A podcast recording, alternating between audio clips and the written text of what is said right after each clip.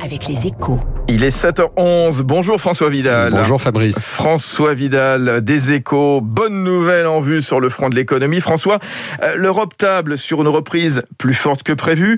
Euh, le PIB de la zone euro devrait rebondir de 4,3% cette année et de 4,4% l'an prochain de quoi rassurer sur les conditions de sortie de crise, en dépit d'un premier trimestre qui était plutôt au ralenti, François. Oui, le, bout du tunnel économique n'est plus si loin, hein, Fabrice. Si les experts de Bruxelles ne se sont pas trompés dans leurs calculs, les États de la zone euro peuvent espérer retrouver le niveau d'activité d'avant-crise six mois plus tôt que prévu.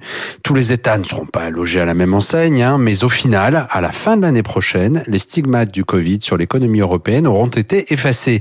Et ce qui est particulièrement enthousiasmant, c'est que la France devrait faire la course en tête. Nous devrions en effet enregistrer l'une des plus fortes croissances de la zone euro cette année, à plus 5,7%, soit bien plus que les 5% attendus par le gouvernement. François, qu'est-ce qui explique ce Un phénomène exceptionnel en fait, hein, le redémarrage de tous les moteurs de la croissance mondiale en même temps, c'est-à-dire la consommation tirée par la soif de dépenses des ménages confinés depuis des mois, la demande internationale alimentée par les plans de relance nationaux notamment, et enfin l'investissement des entreprises conséquence logique de cette suractivité.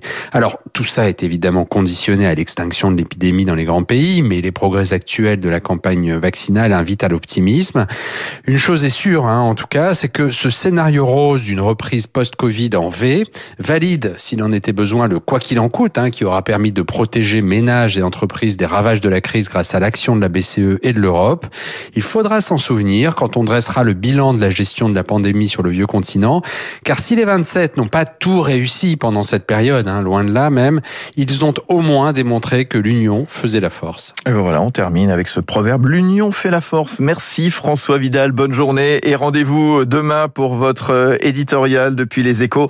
Il est 7h13 tout de suite sur Radio Classique, l'invité